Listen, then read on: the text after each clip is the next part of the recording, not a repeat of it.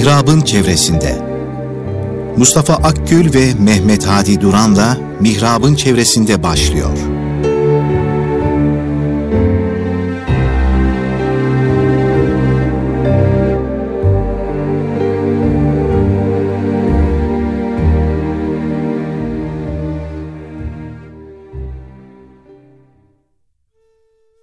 Erkam Radyomuzun pek kıymetli dinleyenleri, bendeniz Mehmet Hadi Duran, değerli hocamız Mustafa Akgül ile yine Mihrab'ın çevresinde programımızda sizlerin huzurlarınızdayız efendim.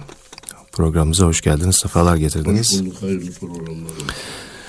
Değerli dinleyenlerimiz, hocamın da izniyle şimdi e, sosyal medyada çok e, dolaşan bir hikayeyi paylaşmak istiyorum hocam. Sizde Bakın benim notlarımda da olan bir... yaralı bir kuş Hazreti Süleyman'a gelerek kanadının bir dervişin kırdığını söyler. Evet. Hazreti Süleyman dervişi hemen huzura çağırtır. Ve ona sorar bu kuşu senden şikayetçi olarak görüyorum. Neden kırdın kanadını? Derviş kendini savunur. Sultanım ben bu kuşu avlamak istedim. Önce kaçmadı. Yanına kadar gittim yine kaçmadı. Ben de bana teslim olacağını düşünerek üzerine atladım. Tam yakalayacağım sırada da kaçmaya çalıştı ve kanadı kırıldı. Hazreti Süleyman kuşa döner der ki bak adam haklı sen niye kaçmadın? Sana sinsice yaklaşmamış. Sen hakkını savunabilirdin. Kolum kanadım kırıldı diye niye şikayet ediyorsun? Efendim ben onu derviş kıyafetinde gördüğüm için kaçmadım. Avcı olsaydı kaçardım. Hı hı. Derviş e, olduğu için bana bir zarar gelmez dedim. Allah'tan korkar dedim ve kaçmadım. Hazreti Süleyman bu savunmayı da doğru bulur ve kısas yerine getirilmesini emreder. Fakat kuş itiraz eder. Efendim sakın öyle bir şey yaptırmayın diyer, der. Neden diye sorar Hazreti Süleyman. Siz bunun üzerindeki derviş hırkasını çıkartın ki benim gibi kuşlar bundan sonra aldanmasın. aldanmasın. Evet hocam bu gün- gündemimizi çok herhalde ifade eden bir hikayeydi değil mi bu? Tam fotoğraf. Orada hemen gençler için söyleyelim. Kısası istedi dedik ya. Evet. Yani ben de onun kolunu keseyim demiş. Sen o Evet. kanadını kırdıysa ben de onun kolunu... Yok yok yok yok. Kolunu kesmekle e, hedefe ulaşılmaz. Evet. kıyafetini çıkar ki başkasını aldatmasın. Şimdi efendim olay o kadar acayip, o kadar girift ki Bismillahirrahmanirrahim. Elhamdülillahi Rabbil alemin ve salatu ve selamu ala Resulina Muhammedin ve ala alihi ve sahbihi ecma'in. Ha biz geçen hafta e, bu konuya dokunmuş idik. Niye bu hafta devam ediyoruz? E, Yüksek İslam son sınıfta bize öğretmenlik tatbikatı yaptırıldı. O senelerde Yüksek İslam'dan mezun olan öğretmen de olabiliyordu. Diyanet'te de görev alabiliyordu. Olur ki öğretmen olursunuz. Gidin birkaç hafta tatbikat yapın deniliyordu. Orada da bize bir şey öğretildi. Siz sınıfta bir konuyu anlatırken eğer bir uçak geçerse hemen konuyu orada bırakın. Uçaktan bahsedin havaalanından bahsedin, uçakların için yapıldığından, gayesinden bahsedin. Sonra konuya dönün. Eğer siz konuyu orada bırakmazsanız, uçaktan bahsetmezseniz, çocukların aklı o uçağa takılır, sizin anlattıklarınızı dinlemez, duymaz. Şimdi 15 Temmuz'da bu ülkeden bir uçak geçti biliyor musun? Evet. Biz bunu bırakıp başka ne anlatsak bu millet dinlemeyecek. Şu anda radyosuyla, televizyonuyla, kanallarıyla, gece gündüz programlarıyla herkes bundan bahsediyor. Çünkü olay 24 saat, bir hafta, bir ay kendisinden bahsedilecek kadar önemli ve büyük. Ha elbette bunun da bir sonu gelecek. Ee, çok uzun süre gündemde kalırsa usanmaya da sebep olur tekrarlara da sebep olur ki televizyonda görüntü tekrarları dikkatinizi çekmeye başladı. Hep aynı görüntüleri tekrarlıyor. Ama biz bugün de yine bahsedeceğiz çünkü olay hala çok sıcak. Akşam şimdi söyleyen herhalde Cemil Çiçek eski meclis başkanı dün dünkü bir programda Bu hareket başarılı olsaydı şu anda Türkiye ne konumda olacaktı, siz ne durumda olacaktınız, ben ne durumda olacaktım, çarşı, pazar, ülke ne durum, bunu tahmin etmemiz mümkün bile değil diyor arkadaşlar. Ben bu teşhise iştirak ediyorum. Kesinlikle. Allahu Teala bu memleketi çok çok çok büyük bir tehlikeden kurtardı. Elhamdülillah. Aksine düşünmeyi yani düşünsek bile bulamayız. Çünkü parantez açayım Cenab-ı Allah o 246 oldu herhalde, herhalde şehidimiz. Evet. Onlara gani gani rahmet eylesin, derecelerini âli eylesin. 246 şehit verdik. Eğer onlar olup da onlar canını siper edip de o şehadet olmasaydı, bu hareket durmasaydı milyonlar birbirini kıracaktı. Kesinlikle. Efendim onun için Cenab-ı Allah kurtardı. Geçen hafta bir ara bahsettik Parayla pulla olmayacak, temin edilemeyecek birlik, beraberlik, sokağa, parti, patırtı, fikrini, farkını gözetmeksizin dökülmeler sadece Allah'ın bir nimeti. Geçen hafta belki اَذْ kuntum اَعْدَاءً فَاَلَّفَ بَيْنَ قُلُوبِكُمْ ayet-i kerimesinden bahsettik. Ve kuntum ala şefa hufratin minen nar fe engazakum minha ayetinden bahsettik. Burada birinci ayette siz düşman kardeşler haline gelmiştiniz de Allah kalplerinizi birleştirdi. Kardeşler oldunuz diyordu. İkincide ateşten uçurumun kenarına gelmiştiniz. Allah sizi oradan kurtardı diyordu ki ateşten uçurumun kenarından Cenab-ı Allah bu memleketi geri aldı. Ondan sonra bir ayet-i kerime geldi aklıma. Ee, لو أنفقت ما في الأرض جميعا ما ألفت بين قلوبهم ولكن الله ألف بينهم إنه عزيز حكيم Yeryüzündeki bütün şeyler senin tasarrufunda olsa, senin malın olsa, sen istediğin yere harcayacak güce sahip olsan ve onun hepsini harcasan, sarf etsen, kalpleri birbirinden ayrı olan insanların kalplerini bir araya getiremezsin. Ancak onları Allah bir araya getirir. Çünkü o azizdir, hakimdir. Bu ayet daha beni çarpıcı e, bir ayet olarak karşıma çıktı. Yani biz milyarları, trilyonları sarf ederek de o insanların kalplerini bir araya getiremezdik. Cenab-ı Allah onları bir araya getirdi. Bu arada parantez içi arz edeyim. Ee, hem memleketime, milletime, e, devlete ve ordunun asıl bölümüne vazife olarak bildiğim e, meydanlardaki bu nöbetlerde de dört ayrı yerde konuşma yaptım. Nasip olursa eğer e, bu nöbetlerde sona erdirilmezse cumartesi akşamı da Kayseri'ye gidiyorum. Orada da konuşacağım. İnşallah. E, inşallah. E, bu ayet de bu konuşmaların esnasında aklıma geldi. Cenab-ı Allah kalpleri birleştirdi, bu milleti kurtardı. Şimdi o gündemdeki önemli sorulardan biri şu biliyorsunuz Hadi Hocam. Tehlike geçti mi? Evet. Tehlike geçti mi? Bana göre yüzde 96 geçti. Hatta şahsi kanaatim o ki 15 Temmuz'a kadar bu memlekette ihtilal yapma ihtimali vardı. Varmış. Demek ki bak teşebbüs eden oldu. 16 Temmuz'dan sonra darbe olma ihtimali bitti bana göre. Evet. Konuşmalarda diyorum ki darbenin dikeyi de yatayı da paraleli de bitti. Çünkü artık millet bu kadar sokağa çıktığını dünyaya gösterince, birlik beraberlik içinde darbeye karşı olduğunu dünyaya gösterince kimse Hesabını ona göre yapacak. şimdi. hesabını yapar ve cesaret edemez. Ancak zaten mevcut darbeyi de akılla, mantıkla izah mümkün değil. Yeni bir çılgın insan çıkar mı? Çıkar. Bir şey yapmaya kalkar mı? Kalkar. En azından başarılı olması mümkün değildir diye inanıyorum. Bir. İki, bu tip bir kalkışma darbe mesabesinde bir şeyin kesinlikle olamayacağına inanıyorum. Fakat işte terörist olaylar, mevzi olaylar, şahıslara yönelik bir kısım tehlikeler olabilir. Evet. Ee, bunların da olmaması için Cenab-ı Allah'a hem yalvarmalıyız Cenab-ı Allah'a hem yalvarmalıyız hem de e, elden gelen tedbirleri de almak lazım. Şu anda meydanlarda hala nöbetin tutuluyor olması bu tedbirlerden biri gibi geliyor bana. Malumunuz e, geçen kaç gün oldu bilmiyorum o hal olağanüstü hal ilan edildi. Cenab-ı Allah'a hamd ediyorum ki günlük hayatta o halin bir tesiri yok. Evet. Efendim herkes işinde, gücünde.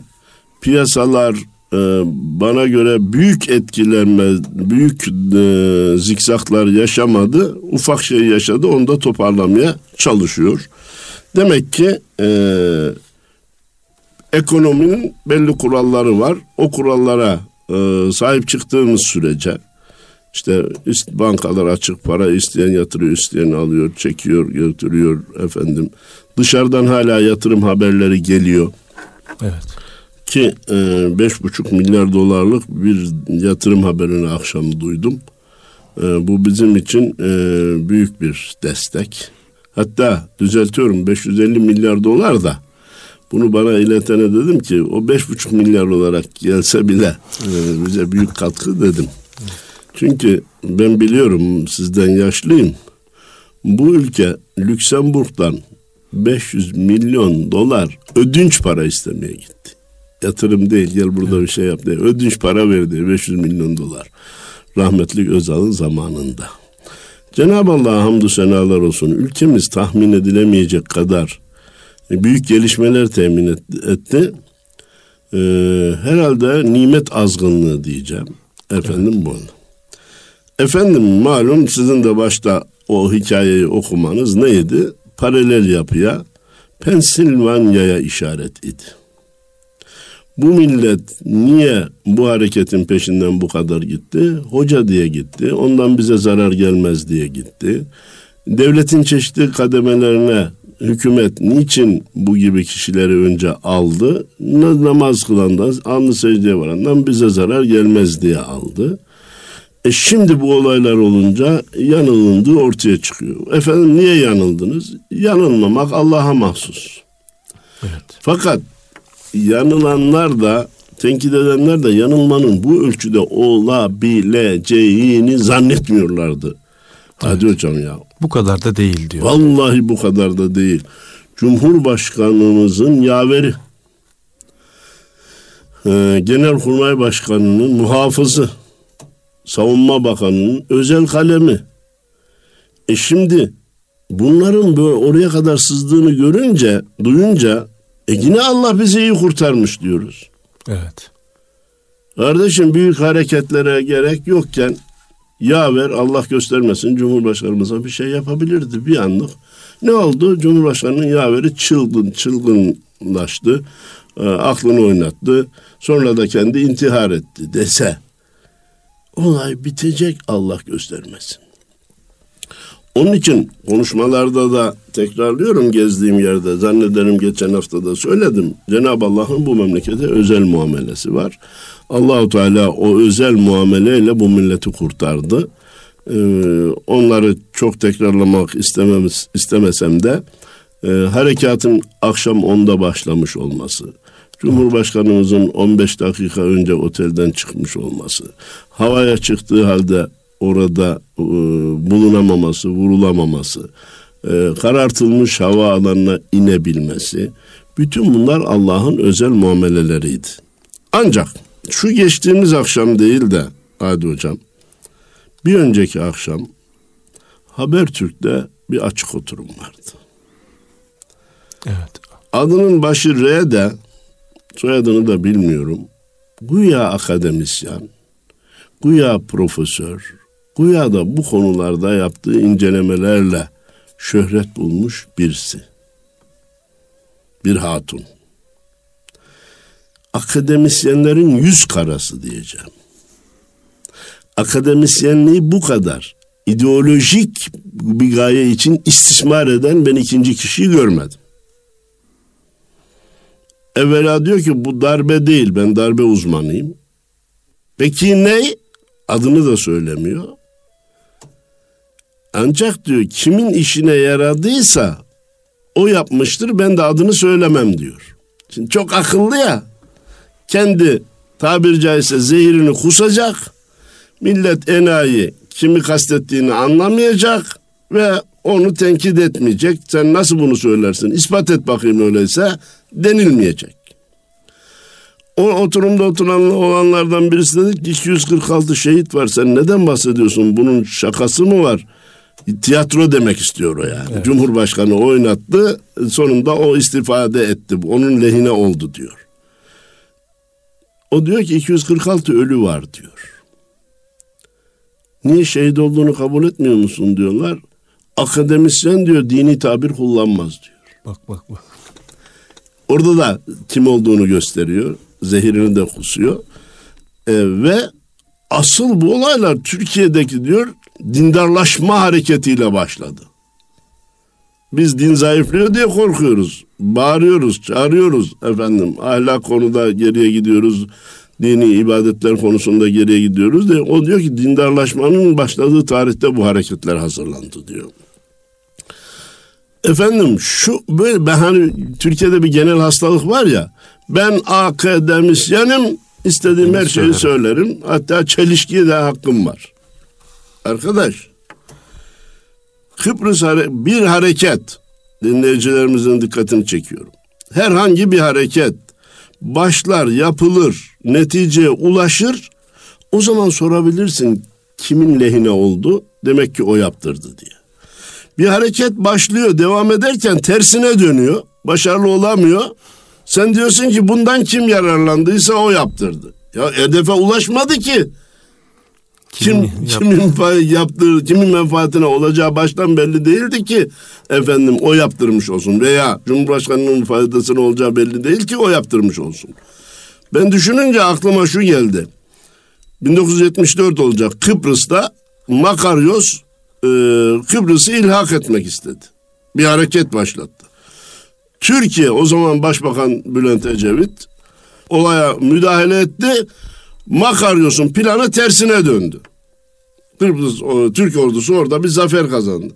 Şimdi dönüp diyelim mi ki Kıbrıs'taki bu hareketliliği Türkiye Ecevit başlattı. Planladı. Ecevit planladı. Çünkü sonuç onun lehine oldu. Ya bu kadar saçma, bu kadar manyakça, bu kadar mantıki tutarlılıktan uzak bir fikri savunan adam değil akademisyen, sıradan bir insan bile olamaz. Nitekim benim tansiyonumu yükselttiği için programı değiştirdim. Sonradan öğrendim ki programdan da uzaklaşmış. O fikri başka savunanlar da var. Tiyatroymuş. Sen hiç kendi canınla oynayarak tiyatro kurabildin mi? Tabii bak biz şeyleri izah edebiliyoruz ee, Hadi hocam. Demin saydığım o, onda başlamış olması, 15 dakika önce Cumhurbaşkanımızın çıkması, havada olmasına rağmen vurulmaması, karanlık havalar. Allah'ın yardımı diyoruz. Akademisyen hatun zaten Allah'ın yardımına inanmayınca evet. aklıyla bu işin içinden çıkamıyor. Diyor ki koca havadaki uçağı nasıl vuramadılar? Ya Allah yardım etti, Allah sakladı diyorsun. Allah'ın yardımına sakladığına inanmıyor. Çünkü akademisyen dini tabir kullanmazmış. Ve o mu söyledi? Yanındaki fikir arkadaşımı söyledi. F-16'lar cemaatin eline nasıl geçer? F-16'yı cemaat nasıl kullanır? Nasıl bombaladırma yapar? Ya cemaat deyince cemaatin bu şalvarlısı, şalvarlısı bakkalı, öğretmeni kullanmadı ki kardeşim. Cemaatin orduya sızanı kullandı bunu ya. Onu kullanan yine pilot, onu kullanan o işin uzmanı bu kadar saçmalığı nasıl dile getiriyor? Vallahi şaştım kaldım. Bu kadar cehalet ancak diplomayla olur. Bravo. Bu kadar cehalet ancak diplomayla olur. Şimdi tiyatro lafına gülerek geçiyorum. Bir kere kendi hayatlarını yüzde yirmi beş tehlikeye sokarak bir tiyatro oynasınlar da görelim. Evet. Cumhurbaşkanı hayatını yüzde 90 tehlikeye atarak bu işe şey yaptı ve çok basitti yani havaalanından havalanınca oğlum sür Almanya'ya, Fransa'ya, İngiltere'ye. Aradan aradan 3-5 gün geçsin. Biz oradan yine idare ederiz. Telefonlarla şey yaparız. E, memlekette bir yatışır ondan sonra gelirim de diyebilirdi. Tiyatronun illa böyle ateşin içine girilme şeklinde mi olması gerek? E bir de failler tarafından şeyi var. Hepsi idamla yargılanıyor, müebbetle yargılanıyor. Tabii. O riske girer mi bu artistler? Yahu böyle bir şey olmaz. Onlar bu dediğin gibi bravo. Onlar nasıl bu? Nasıl kurtarıyor? Bütün vatan hain oldu hepsi şimdi. Hepsi. Bu, bu yaftayı yemek kolay mı? Vallahi yani, yani bir kere harekatı da hakikaten darbeyi de akılla izah mümkün değil de e biz yine biz elhamdülillah imanımız var. Cenab-ı Allah bu seviyedeyken başlattı. Daha ileri seviyelerde başlayıp da başarılı olmalarını da önlemiş oldu. Bu bizim memleketimiz için bir aşı mesabesinde oldu. Malumunuz beni öldürmeyen her yumruk beni güçlendirir kuralı gereğince. Memleketle, hükümetle, devletle daha çok güçlendi. Depremi hiç kimse istemez ama deprem olup da bina yıkılmayınca ha bizim bina da depreme dayanıklıymış kanaatine sahip oluruz. Binamızın sağlamlığı ortaya çıkar. Şimdi efendim onu e, bu tiyatroyu e, birer saçma e, aslında ah bu hareket başarılı olsaydı diye düşünen insanların temennileri, e, temennileri veya kendi senaryoları başka evet. çare bulamadıkları için yaptıkları bir uydurma olarak görüyoruz. O, o zaten yorum yukarıdan da geldi malum e, ele başından. Ha, şimdi gelelim abi ele başına veya paralel yapıyor. Bugün daha net konuşmak istiyorum. Cumhurbaşkanımızın bir tespiti var. Bu paralel yapı bir piramit gibidir diyordu. Daha doğrusu ben Cumhurbaşkanı'ndan duymadan evvel başkasından duydum. Cumhurbaşkanımız da duyunca kafasına yatmış olacak ki tekrarladı. Altı hizmet. Tabanı hizmet. Ortası ticaret, üstü ihanet. Şimdi keyfiyet böyle olunca e, programa gelirken de konuştuk e, Hadi Hocam. Şu sırf Allah rızası için, hizmet için, vatan, din, iman diye bu harekata katılanlara değişik bakmak lazım. Tıpkı darbeye katılan asker, er, asker erler gibi. Ben şunu samimiyetle arz ediyorum. Ya evvela şu cümleyi sık sık dışarıda ve her yerde. Beş sene evvel hepimiz paralelciydik. Yardım etmeyenimiz mi vardı? Kurbanı teşvik etmeyenimiz mi vardı? Çocuğunu okullarına göndermeyenimiz mi vardı? Birisi sorduğu zaman gönder kardeşim onlardan zarar gelmez diyenimiz mi vardı? Ha belli dönemlerden sonra yavaş yavaş etrafındaki topluluk azaldı bu cemaatin. Ben dönüm noktalarını şöyle görüyorum. Cumhurbaşkanına Pensilvanya Firavun deyince bir kitle bu şeyden koptu. Devam eden ya o öyle dememiştir de şu manadadır da filan diye devam eden tevil getirenler malumunuz o beddua ile koptu. 17-25 Aralık'ta o hareketle büyük bir kitle koptu. Hele hele bu darbe teşebbüsüyle çok etrafındakilerin yüzde seksen beşini kaybettiler. Evet. Ben etrafımda eş dost tanıdıklardan bu son harekata kadar destekleyen fakat son harekette ya memlekete millete bu kadar kıyabilecek kadar gözü dönmüş bir cemaatin içinde ben artık bulunamam. Ben demek ki çok yanılmışım. Şimdiye kadarki diğer davranışlarına birer tevil bulmuştum. Herhalde şu manada, herhalde ileride bilmem ne demiştim ama bunun artık izahı yok diye kopan insanlar var. Evet. Durum böyle olunca e, biraz alınacak tedbirleri gözden geçirmek gerekir diye duyuyorum. Büyük kitleler, büyük e, sayılara ulaşıyor. Bu konuda biraz dikkatli olmak gerektiğine inanıyorum. Efendim, üstün ihanet içinde olduğunu söylüyoruz. Niçin yapılırlığının bir izahı da yok. O ihaneti niçin yapar? Ya işte CIA ajanı bilme ya bir insan çoluğu yok çocuğu yok dünyalı malı yok CIA'ya niye alet olur? Kendi ülkesinin aleyhine bu kadar işlere niye girer? Yani akılla alakası yok bu bir çılgınlık. Biraz evvel dedim ki hatırlayın bir beddua şeyi vardı mesela. Evet. Son bu olay üzerine yapılan konuşmada ne diyor? Bizim bir alakamız yok. Bunlar şimdi düğün bayram yapıyorlar. Dünya bunlara gülüyor. İleride keşke keşke diyecekler. Zaten son iki senedir etrafındakileri e, büyük felaketler gelecek diye tutmaya çalıştı. Büyük olaylar olacak. Cumhurbaşkanı çıldıracak, Kaçacak. size yalvaracak, kaçacak efendim diye şey yaptı. Büyük olay olacak, büyük olay olacak. Büyük olaydan sonra durum iyi olacak. Son keramet buydu. Daha önceki kerametler malumunuz e, ayaklar altında süründü. 2013'ün ocağına ulaşamayacak. E, mahalli seçime ulaşamayacak. Mahalli seçimde yüzde 28'den fazla alamayacak. Cumhurbaşkanı olamayacak. Bunların hepsi fiyasko ile neticelendi. E, bundan evvel de bir ay evvel de büyük olaylar olacak. Büyük olaylar olacak. O Mayıs'ta olacak denildi. Ulan biz havaalanının bombalanmasını mı kastettiler acaba demiştik. Efendime söyleyeyim. Ha, meğer o da değilmiş buymuş güya. Şimdi deniliyor ki bizim alakamız yok delil var mı? Amerika'da delil istiyor ya. Ben teklif ediyorum Pensilvanya'ya. Gel senin alakan yoksa kim yaptıysa Allah belasını versin. Ocağına ateş düşsün. Allah ona lanet etsin de senin alakan olmadığını anlayayım ben. Hani gün gelince beddua ediyordun ya kardeşim. Gel. De ki kim yaptıysa, kim yaptırdıysa maksadı gayesi ne olursa olsun.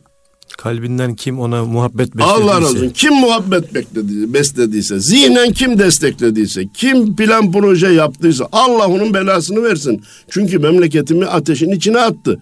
Milletime büyük zarar verdi de ha bu adam yokmuş mu diyeyim ben. Hiç olmazsa sadece bu bile yetmez ama büyük bir şey yapar. Bu aslında bu bedduayı yapmak ona çok da basit yapabilir. Niye yapmıyor bana göre? Bu beddua yaparsa buradaki taraftarları ya önce bizi olayın içine sürükledi sonra şimdi de beddua ediyor. Evet. Bizi sattı deyip bize o yaptırdı diye itiraf edilmesinden korkuyor. Kesinlikle. Bak bugün değişik konuşuyoruz değil mi efendim? Evet. Emekliliğe sığınıyorum ben konuşuyorum sen söylemiyorsun. tamam mı abi?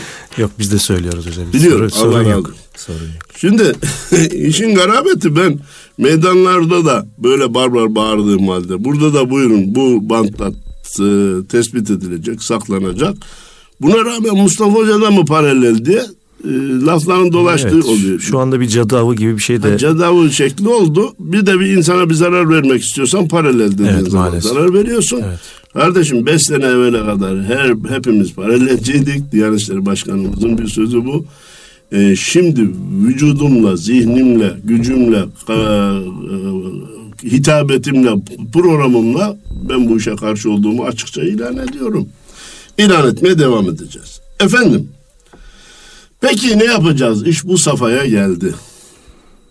Arkadaş, duaya devam edeceğiz. Ya biz biraz evvel dedik ki Allahu Teala'nın özel muamelesiyle bu memleket büyük tehlikeden kurtuldu. Allahu Teala o özel muameleyi niye yaptı? O ihtiyar ninelerin duasını biriktirdi. Yaşlı hacamcaların duasını biriktirdi. Ümmeti Muhammed'in duasını biriktirdi. evet. Şu anda ümmeti Muhammed Türkiye'ye dua ediyor ve Türkiye büyük bir tehlikeden kurtuldu diyor. Kurban kesiyor Arabistan'daki bir efendim falan yerdeki bir Müslüman. Cenab-ı Allah hamdolsun diyor kurban kesiyor arkadaş. Öyleyse bu duaya devam. Hep söyledik. Dua suda e, barajda biriken su gibidir. İlk anda hemen elektrik üretmez. Birikir, birikir, birikir, birikir. Bendini açtıktan sonra elektrik çarkını çevirir, elektrik üretmeye başlar. Eski dualarımız 15 Temmuz'da neticesini verdi. Duaya devam edelim ki Allahu Teala bu ülkeyi yeni bir tehlikeye sevk edenlere fırsat vermesin. Bizi birbirimize kırdırmak isteyenlere fırsat vermesin.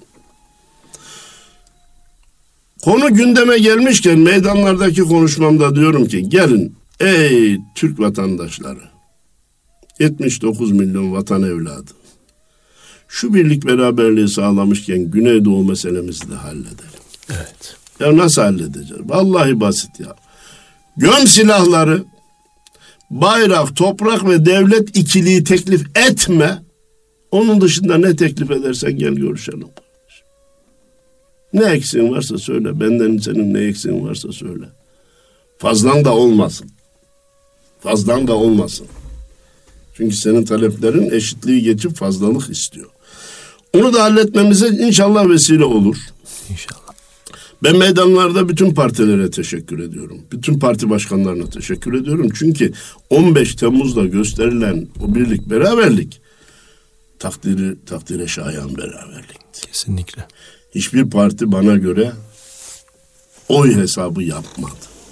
Veya iktidarı ancak böyle yıpratırız. Cumhurbaşkanını ancak böyle yıpratmış oluruz. İyi be elimize iyi bir fırsat geçti demedi. Bu çok büyük bir şey. Ben yine Allah'ın bir lütfu olarak görürüm. Ama bizde bir kural vardı. Allah'a şükür, insanlara da teşekkür bizim görevimizdir.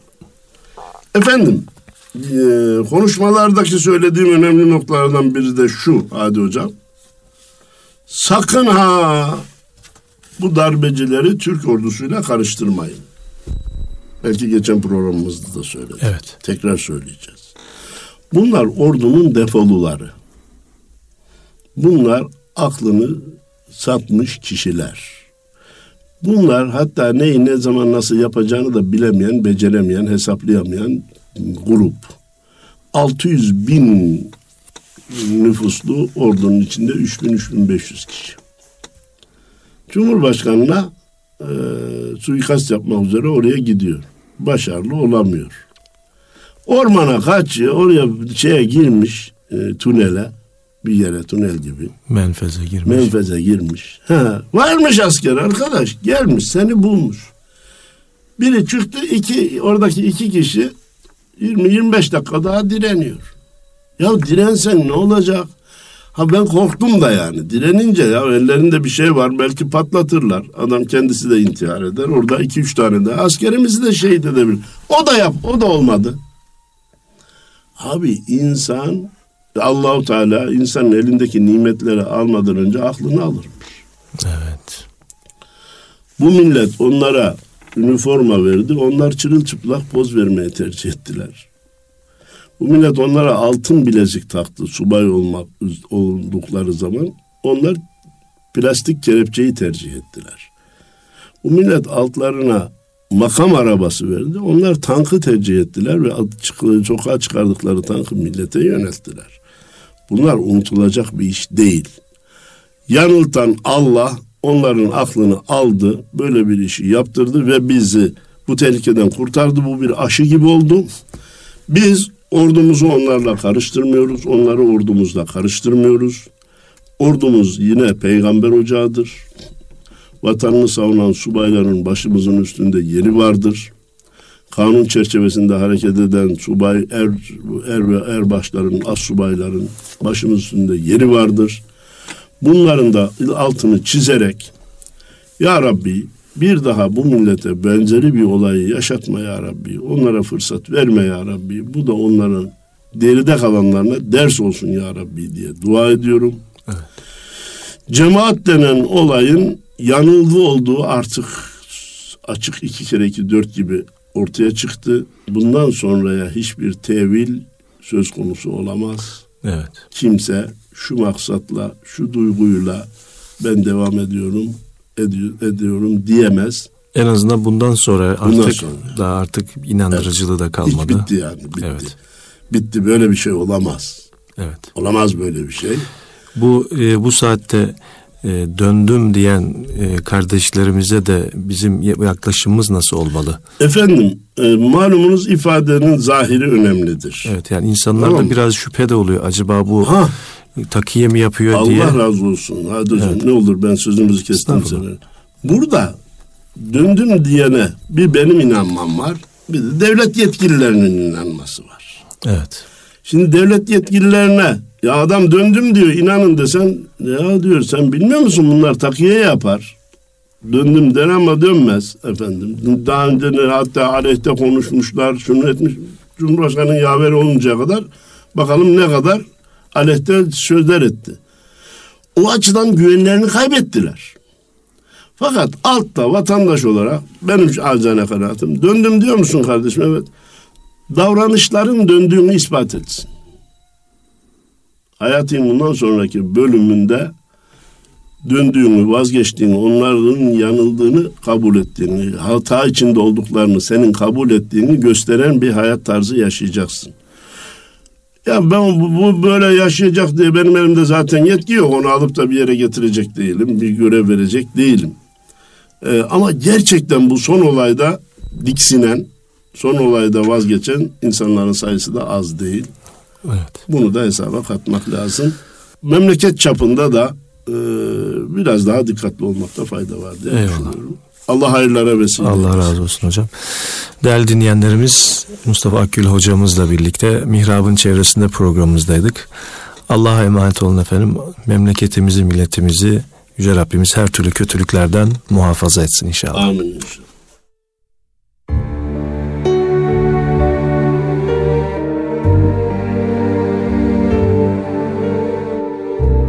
Erkam Radyo'da Mustafa Akgül ve Mehmet Hadi Duran'la Mihrab'ın çevresinde programını dinlediniz.